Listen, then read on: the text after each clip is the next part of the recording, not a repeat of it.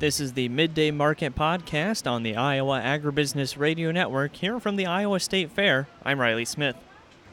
We're on the phone with John Heinberg of Total Farm Marketing at the midday session. Uh, John, what do we see going on in the grain markets? Well, so far in the grains, let's just go focus on the corn and soybeans. Kind of an interesting day. We rallied out here very nicely about an hour ago, and all of the bears are starting to kick back in again, and the market's sliding. You know, we had a little jump in crude oil this morning, so that may have helped out the grain markets. Maybe we saw some spreading against a difficult wheat market today. You know, corn rallied five, six, seven higher. Beans are pushing over 20 higher, and now we're starting to see that fade. So the close today will be very, very key if we can't hold those session gains and maybe finish on the negative side, that'll be extremely disappointing to the bulls in the grain markets. Uh, in that regard, again, seasonally, this is a window we do see some pressure, so I'm not surprised by that just because of the historical reference side of it, you know. But every year is a little bit different. A little bit more push in that bean market, at least holding some solid gains right now, about 10, 12 higher there we're kind of watching what's going on in terms of the export side of the equation. A lot of chatter about soybean meal again and Chinese interest there or usage on the soybean meal front. But got bean oil down a solid dollar plus today, so that's going to keep the, any rally in check on that bean market. Lastly, though, the, the dog of the market today, obviously the wheat market. Tough day yesterday on just some technical selling. Follow through there today as export sales are market year low this morning. We're down 30 plus now on the wheat contracts and breaking to new lows. So it just felt like that market was trying to get some stability, but then you know we just kind of basically fell apart here. Basically lost about 80 cents in the Chicago wheat market in the last handful of days. Right, and of course, you know, we're kind of getting towards the end of the marketing year. And so with these prices, you know, I mean, obviously they're all over the place, and I'm, I'm pretty sure we're still net down on the week, but how much are producers really worried about seeing price levels right now? Because there can't be too many of them that still have uh, grain left in the bins, right? Uh, well, there's quite, usually quite a bit in this area. This is that time frame where guys have been holding it and sitting on it and waiting for the opportunity to move it, and you know, especially when the prices broke the way they did, that that hope of you know things will come back and I can sell into it, maybe coming into play. But again, now we're at that stage where we're going to see the bins starting to get cleaned out, getting ready for the next crop come in if those people are in you know in a good production area we got a lot of different uh, question marks right now. And next week we'll start seeing some yield tours come together, and then maybe get some better idea where this crop truly is. You know, obviously we got the haves and have-nots out there in terms of the weather, like we typically do.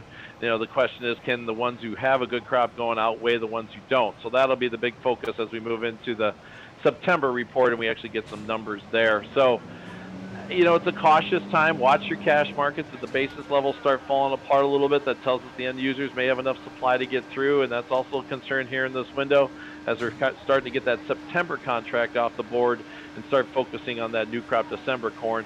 Same thing in the in the soybean side as we move into that, you know, more focus on that November crop versus old. Right, of course. And you know, what are we seeing on the other side of the marketplace in the livestock complex?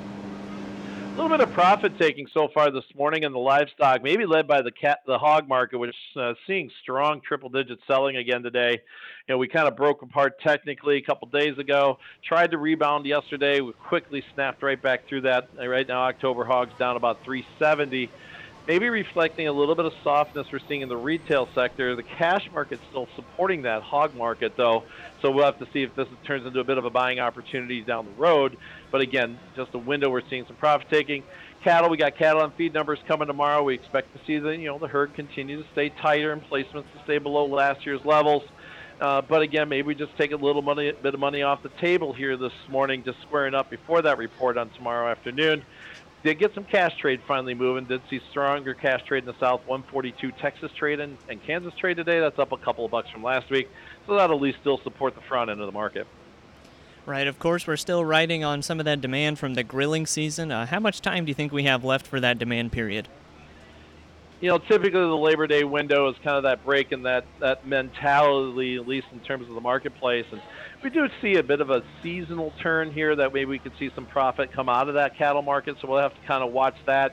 You know, again, retailers got things put together for their showcases here for the Labor Day holiday coming up in a couple of weeks. But then we kind of get that shift. But you know, demand has stayed pretty good, especially in the ground beef areas and things of that nature you know, keeping those keeping beef product moving. And the other side that's still been very, very good on the demand front has been the export trade internationally. Export sales numbers were, were solid this morning, nothing flashy, but again consistent as we continue to put in a, a, a, basically a record pace in terms of beef products moving overseas ahead of even last year's record pace. All right, John, lots of great information today. Uh, for those of our listeners who would like to get in touch and learn more from the folks at Total Farm Marketing, how can they do that? Sure, Riley. Love chat with them anytime. Give me a call, 800 334 9779. Shoot me an email at johnh at totalfarmmarketing.com. And again, don't forget about our website, totalfarmmarketing.com, with a lot of great information for producers out there. Again, love to chat with you anytime. There's no commitments to make a phone call, just to talk markets, see what's available to you for some of the strategies out there for either grains or livestock. That again was John Heinberg of Total Farm Marketing. We'll go ahead and take a look at those midday market prices. September corn is up one and a half at 616 and a half. December corn up one even at 613 even. September soybeans up 18 and a half at 1493 and three quarters. November soybeans up 12 and three quarters at 1402 and three quarters. Soybean meal up 720 at 413 even. Soybean oil down 133 at 64.74. Chicago wheat is down 30 and a half at 732 and three quarters. Minneapolis spring wheat down 30 even at 853 and a half. Kansas City hard red wheat down 39 and a half at 811 and a half, and September oats down 22 even at 409 and three quarters. On the Merc, August live cattle down 2 cents at 141.72, August feeders down 165 at 181.60, October lean hogs down 357 at 94.47, pork cutout down 370 at 104.20, and class 3 milk down 9 cents at 20.08. And that's been a check of the midday market prices. I'm Riley Smith.